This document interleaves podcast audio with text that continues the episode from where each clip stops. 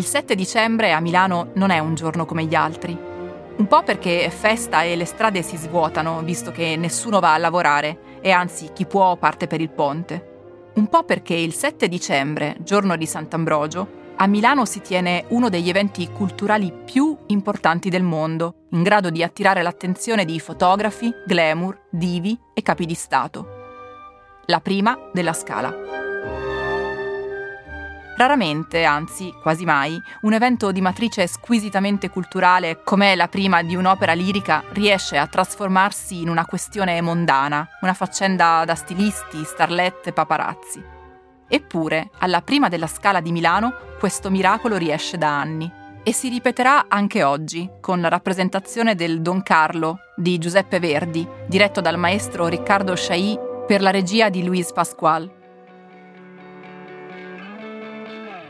Come al solito, ci saranno due spettacoli in uno. Uno all'interno del teatro, tra musica e scenografie. Uno all'esterno, con la passerella dei volti noti che attraverseranno il foyer in smoking e abiti da sera.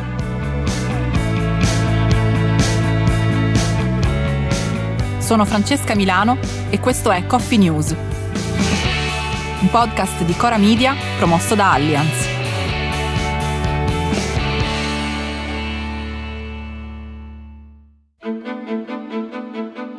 Il Teatro alla Scala è oggi uno dei teatri più famosi del mondo, e deve parte della sua fama al fatto che qui, tra queste mura, queste quinte e questi palchi, hanno lavorato e si sono esibiti alcuni tra i nomi più importanti e famosi della lirica mondiale, come Giuseppe Verdi, Arturo Toscanini, Maria Callas, o in tempi più recenti Luciano Pavarotti, Riccardo Muti, Claudio Abbado e Katia Ricciarelli.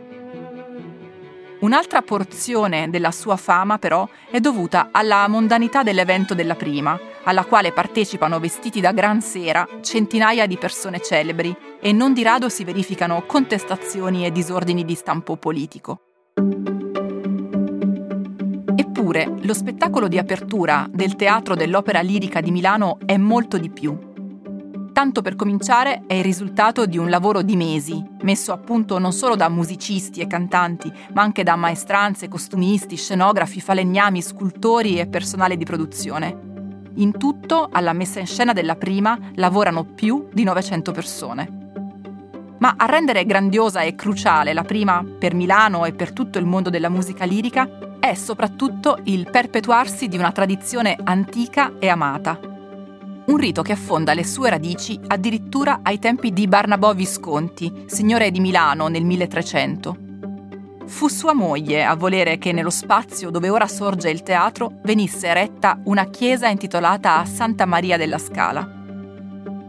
Trecento anni dopo, poi, quando il teatro ducale della città fu distrutto da un incendio scatenatosi il sabato di Carnevale del millesettecentosettantasei, l'imperatrice Maria Teresa d'Austria diede ordine di distruggere l'antica chiesa, ormai pericolante, e di costruire lì un nuovo teatro che desse lustro alla città e che diventasse il più bello e importante d'Europa. Così, nei fatti, è stato, e a inaugurare il nuovo teatro fu chiamato il compositore più celebre e importante dell'epoca, Antonio Salieri.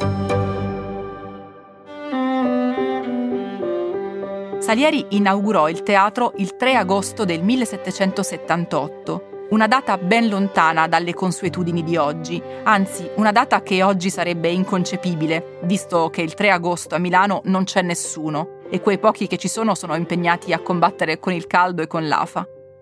Ma si sa, nel millesettecentosettantotto non c'erano le ferie, né le vacanze né le estati al mare, quindi ad agosto la città era in piena attività.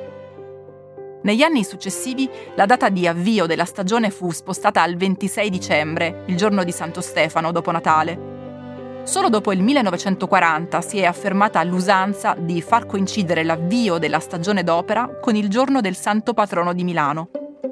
Una tradizione arrivata sino ad oggi, ma che negli anni è cresciuta per importanza e aspettative.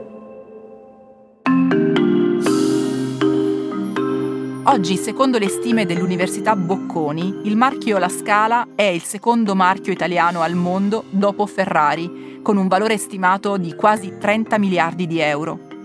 e la scorsa prima ha portato incassi per oltre due virgola due milioni di euro solo in vendita di biglietti, una cifra a cui sommare i diritti televisivi, le pubblicità vendute in quello spazio, i cui ascolti crescono anno dopo anno, e le enormi spese di indotto, in cui cadono gli introiti delle marche di vestiti cui si rivolgono le celebrità che riempiono la platea, i guadagni per fotografi e paparazzi, fino a quelli di alberghi e ristoranti. Perché anche nel giorno di Sant'Ambrogio, quello in cui Milano si ferma, in realtà non si ferma davvero.